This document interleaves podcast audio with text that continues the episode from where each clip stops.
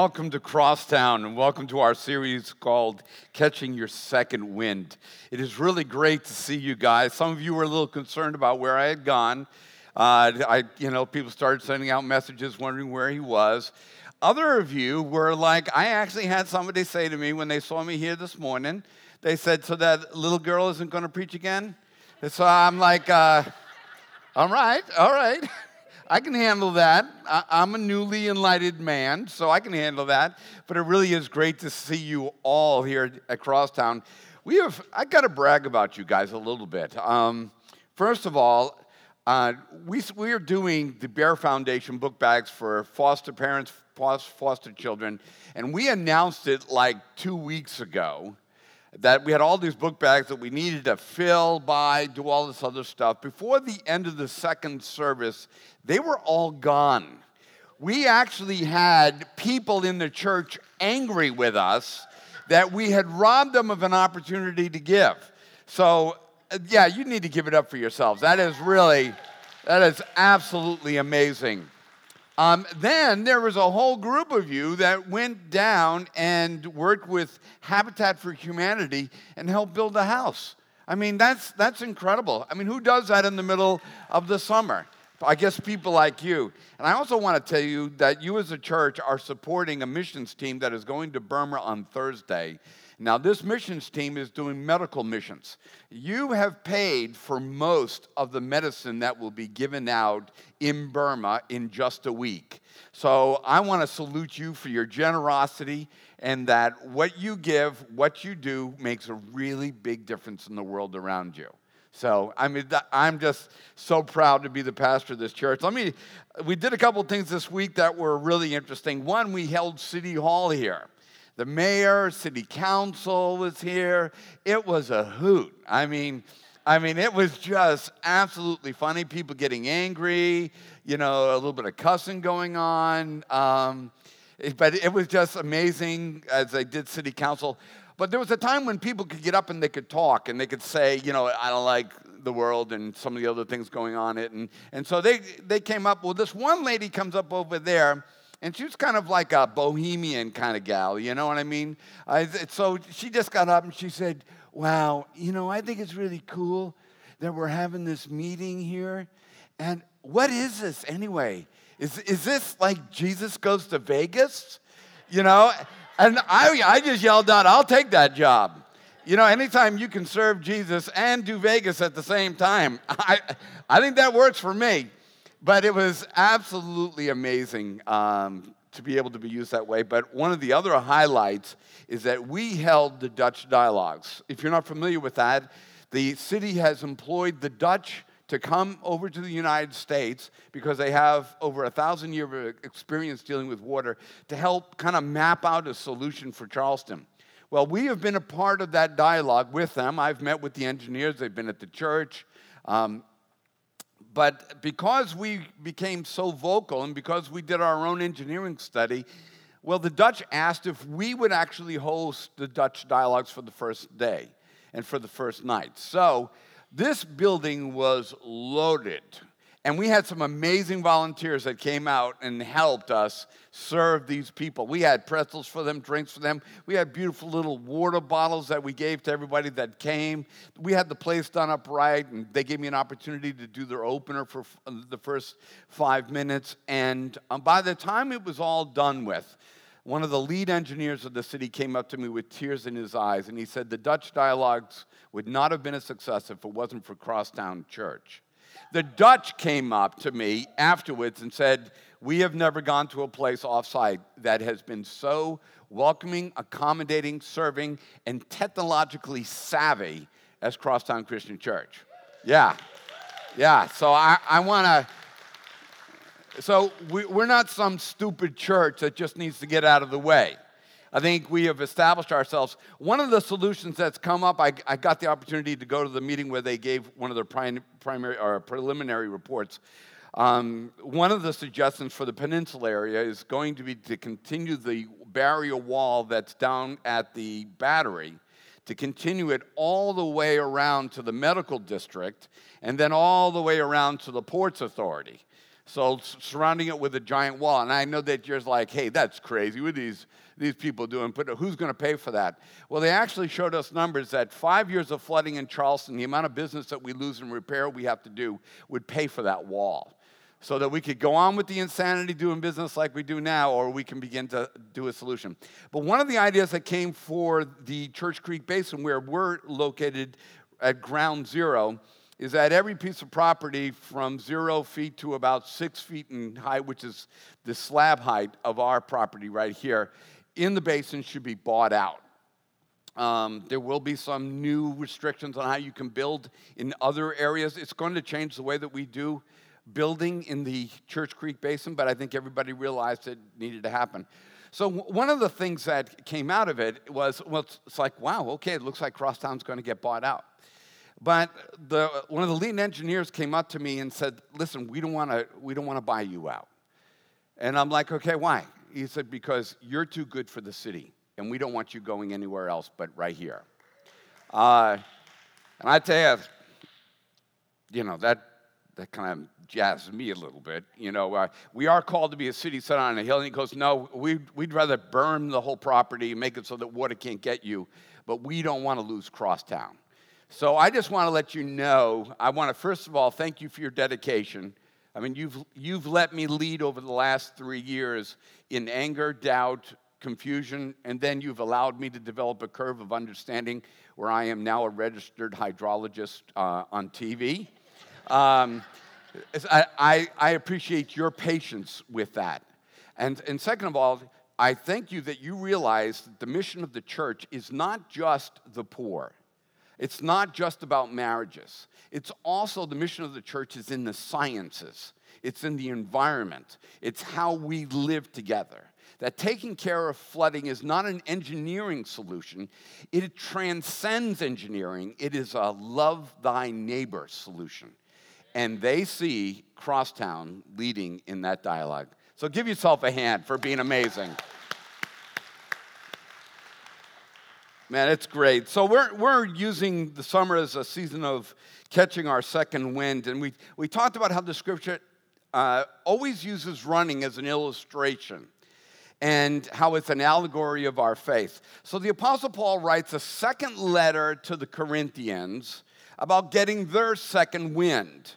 They'd experienced some challenges. Paul had had some adversities that had been going on, and combined with the normal struggles of life, he really felt that it was necessary to help them get their second wind, kind of to breathe again, to, to kind of get more of God again, more of the Spirit, more of hope in their lives again. And, and one of the key verses that comes out of it in 2 Corinthians 4, it says this Paul says, We do not lose heart. Though our outer self is wasting away, our inner self is being renewed day by day. So, our objective and our theme has been that through God's wisdom and spirit, we're going to re energize our faith, our hope in the middle of the affliction. We, we learned a couple weeks ago that you can't de afflict the world that I would love to have a Christian faith where God comes down and takes all the affliction out of society and out of our lives. But that's not what God's offered. God has offered us comfort in the middle of affliction, He's offered us His strength, His love, and the empowerment of His Holy Spirit. And that's what this series is all about. So, in track, and, and I was a track runner, I was, wasn't big enough for football. So track was really the thing. I, matter of fact, I tried hockey. I was a, a, a right winger. If you're uh, you're from the northern areas, uh, I was a right winger in hockey, but I really wasn't a good hockey player. I was like a, a B class, C class hockey player, and we were state champions. So that the coach came up to me and said, "Listen, um, you're probably going to be on the bench until your senior year. So, um, but I've seen you run. You're a really good runner." And it was really cool as a freshman in high school to have somebody tell you you sucked at something and then uh, encourage you to do something else. Well, I was the kind of person that, hey, all right, no problem. And then it turned out running went really well for me. So I've done a lot of running, did a lot of track in high school and in college. But when you're in a race and you're at the competitive level, they, they use this phrase that you're seeded.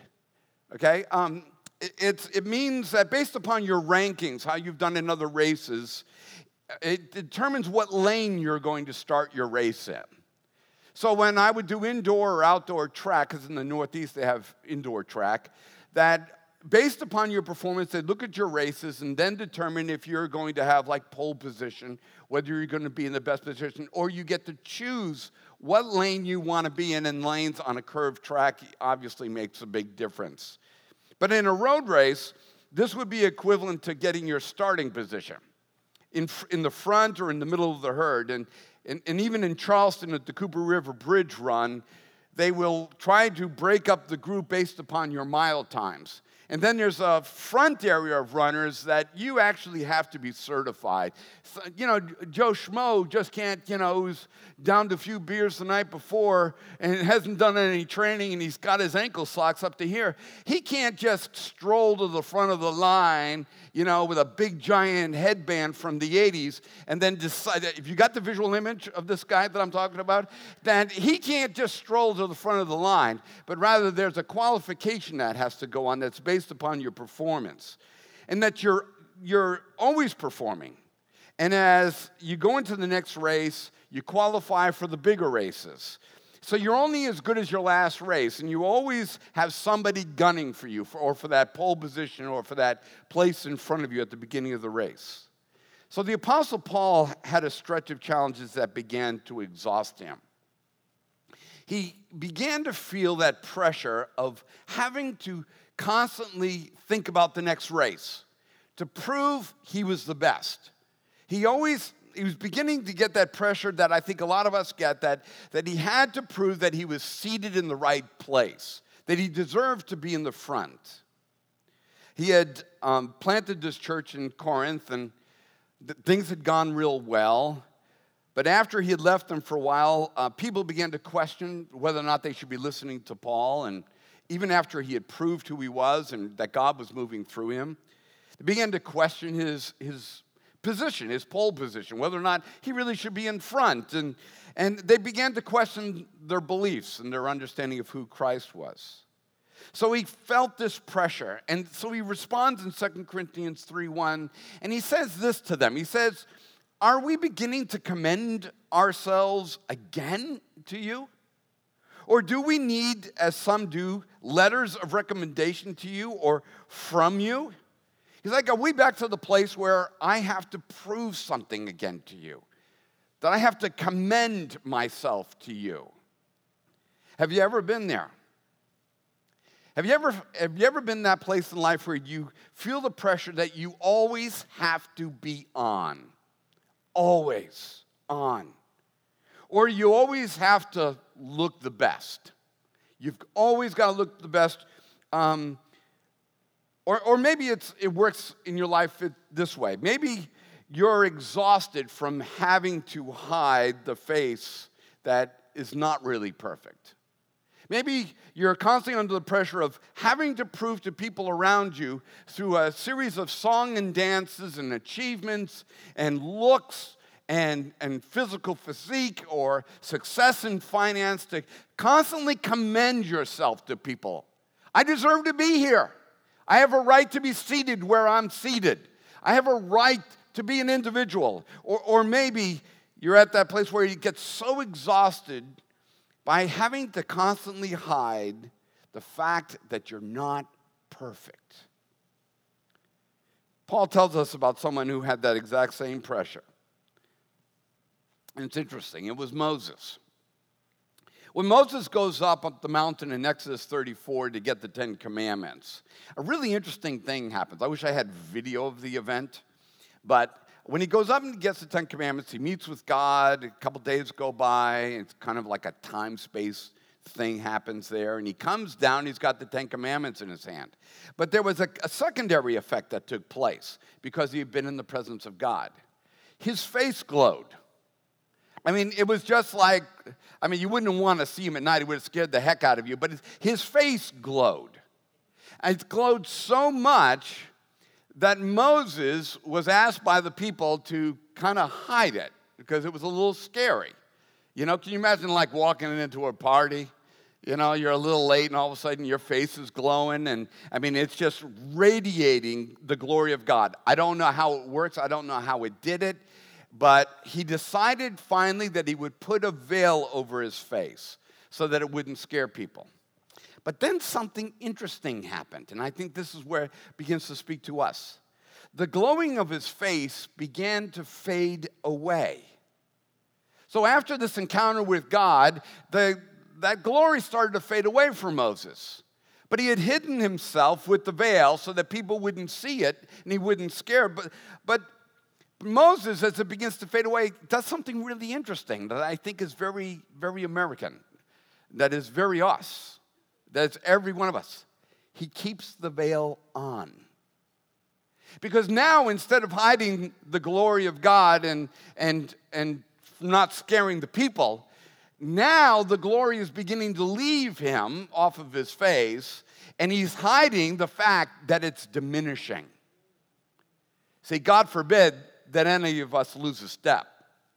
God forbid that any of us begin to lose the glory that we used to have. And Moses experienced the same kind of pressure. Paul said it in 2 Corinthians 3:12. He says, "Moses who used to put a veil on his face so that the sons of Israel would not look intently at the end of what was fading away." We have no idea how long he wore the veil, but we do know that it hid the glory that was fading away. Was he now hiding the fact that it was gone? We don't know for sure, but we do know that the glory faded away out of his life. See, this is the dialogue for us today. Because fading glory and the pressure to constantly commend ourselves produces exhaustion. I'm serious. It is exhausting to try to constantly get the spotlight or to get people to notice you or to, to be considered valid or to be considered equal or whatever the pressure is. It's exhausting to constantly have to do it. Commending yourself is a real job constantly trying to convince other people that you deserve better.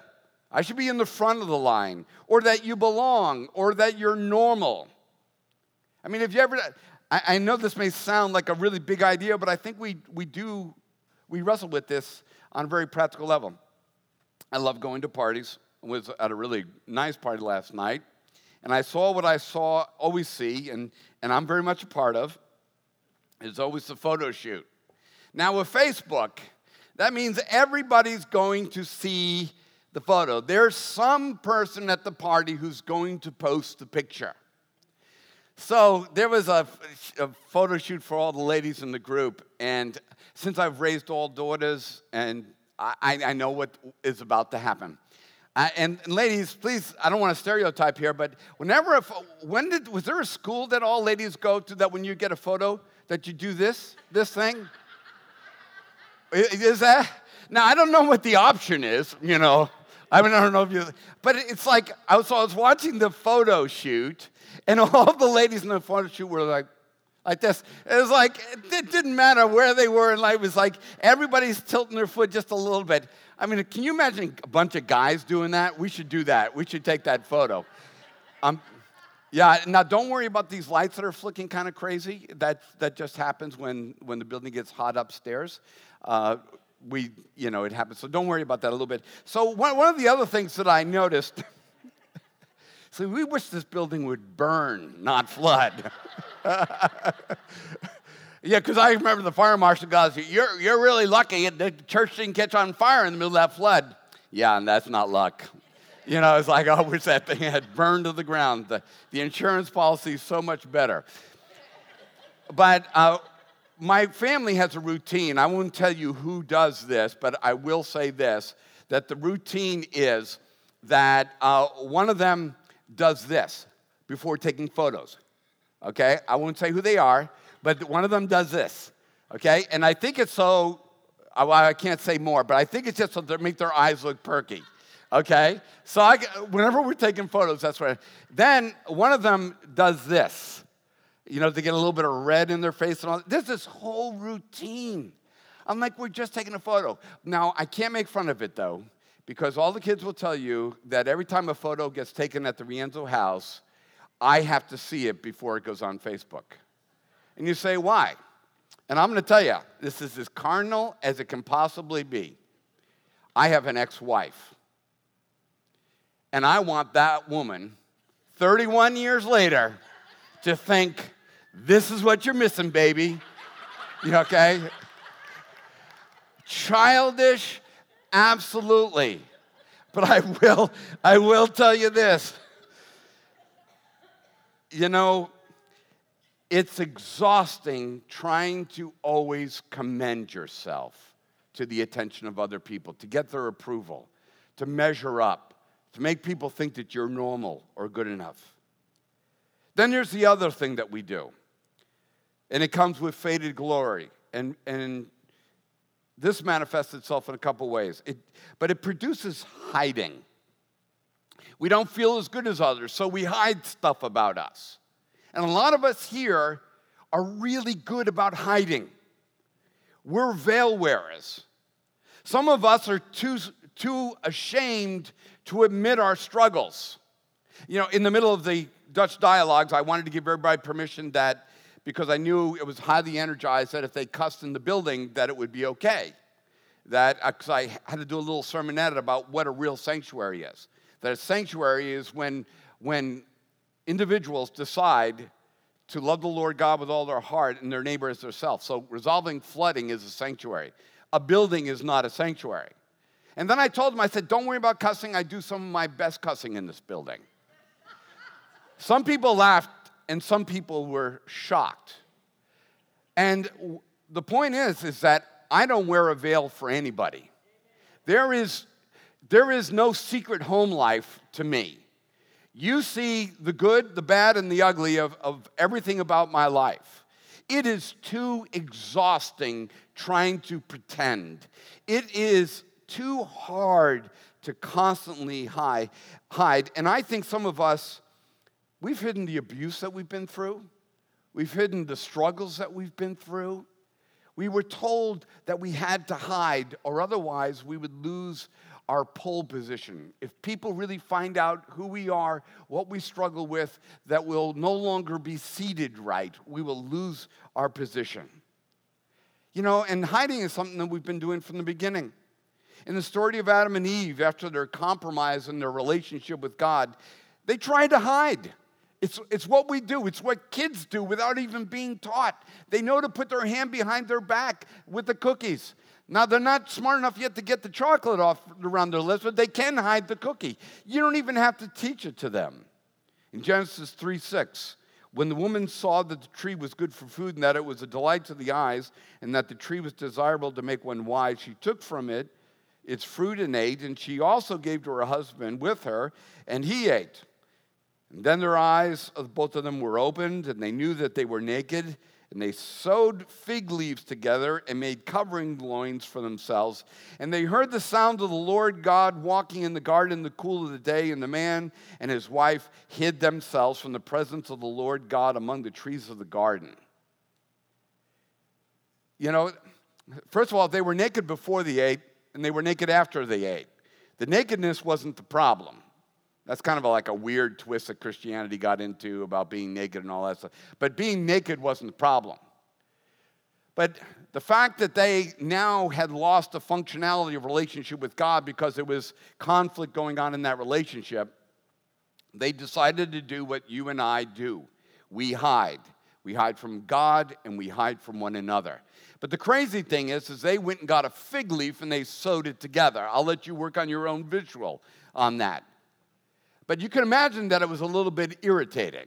But that's what their solution was, was to hide. And I don't think we're any different. We just do it with cooler stuff. We do it with fashion. We do it with gym memberships. You know, we really think that if we have six pack abs, um, that there's something that we can finally come out from hiding. Um, we do it with success, that if we make a certain amount of money, that we can, we can take a, a, seat in the higher position. We can be seated better in society because of our money and our success. That when we walk into a room, that people would talk about. People do it with education. See, some people aren't just smart. Some people are just hiding. They got all those degrees. Some people really want to help other people. Some people just want the degrees because it's a, it's a fig leaf. And it's a little bit less irritating than, than a plant. But it's just a new thing. I mean, it's, it's just this, the same idea. But then some of us are also responding like when Adam and Eve, they hid from the presence of God. Some of us are dark. We have that darker personality, that standoff personality, the nonconformist personality, kind of um, anarchist type of personality. We're not going to have anybody controlling us kind of personality. You know what? It's just another fig leaf. It's just another mechanism to try to hide from the reality of who we are. Paul knew about fading glory. And let me just throw in here I am now 60 years of age, and you'll hear that 100 more times. But if you're over 60 or if you're over 50, you, you're beginning to taste fading glory.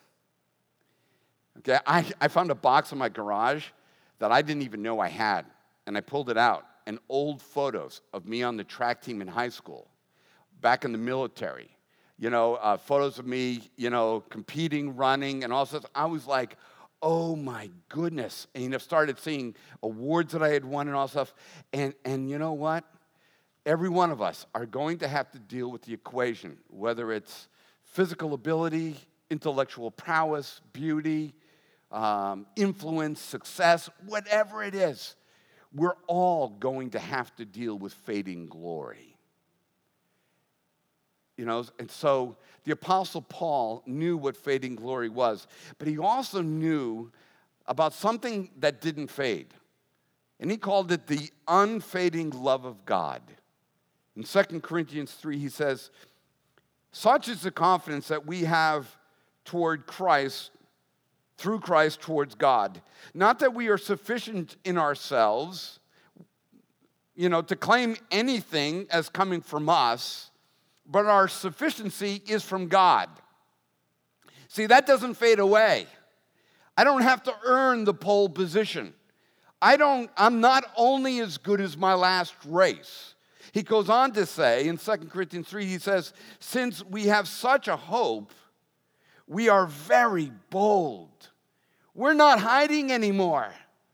I'm not afraid of what you think about me. And let me just tell you, this is not an affirmation of all the things that we do wrong. This is also not an invitation for you just to remain as quirky as you are. But any society that forces any people to hide who they are is not a Christian society.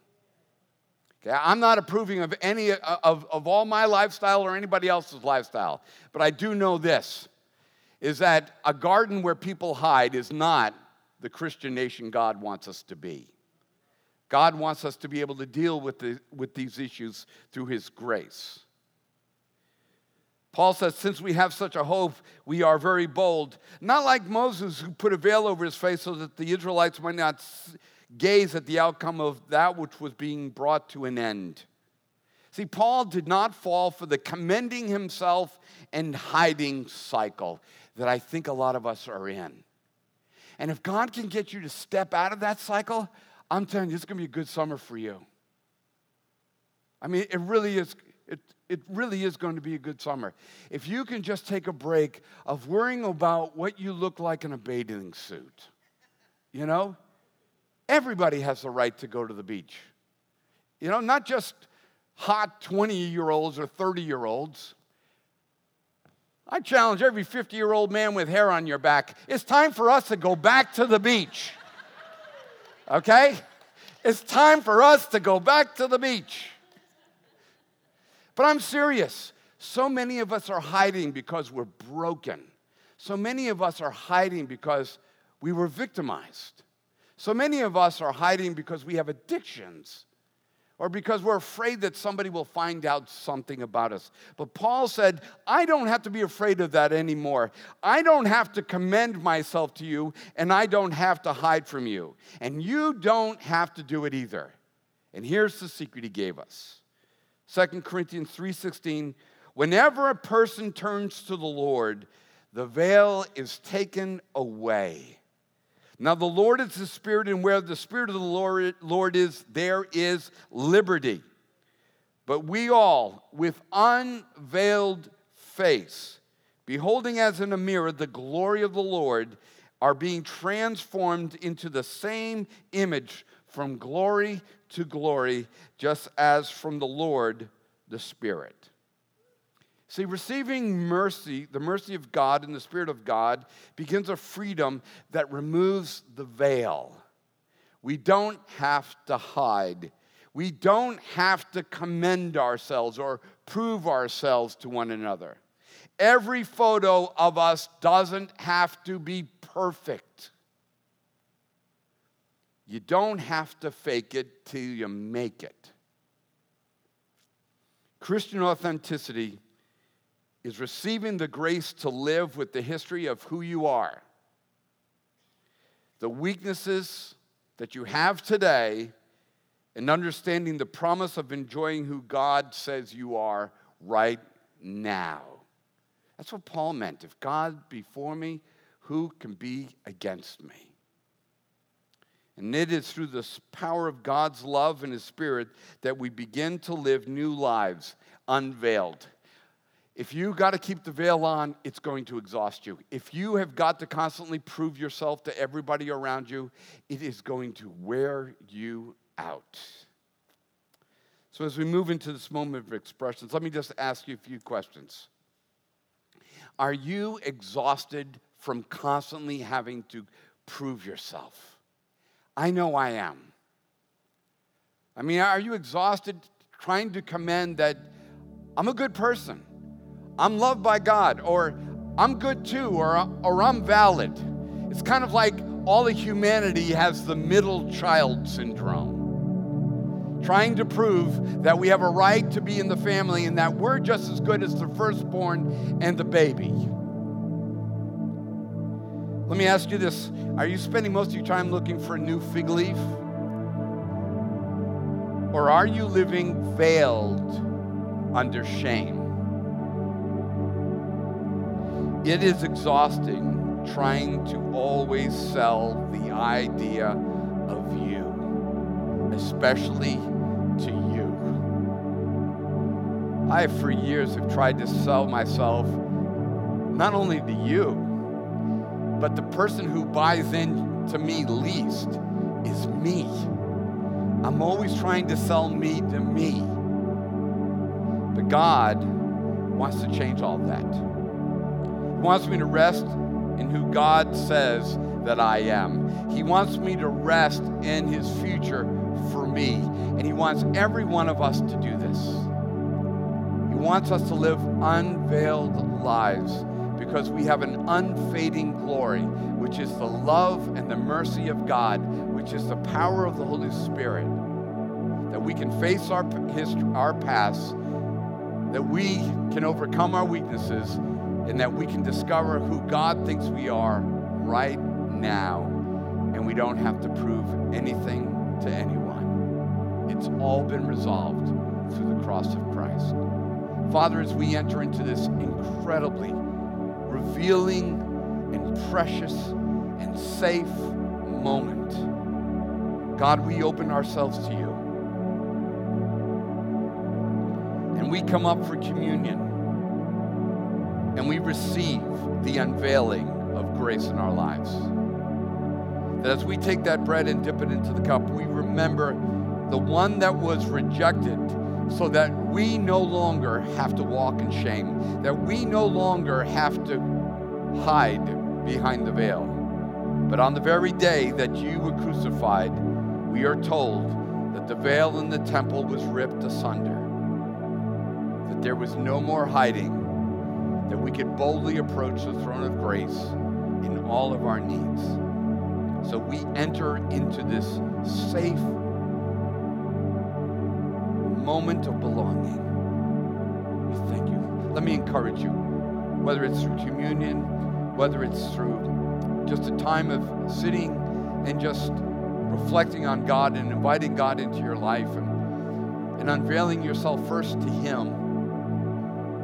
Maybe it'll be a moment in prayer with one of our pastors that you need somebody to help you rip the veil. Or maybe you've already experienced that joy and this is just a moment of giving and worship or in, giving and offering. But let this be a moment where you allow God to once again walk through the garden and to come and find you, and that with open arms, you receive him into your life.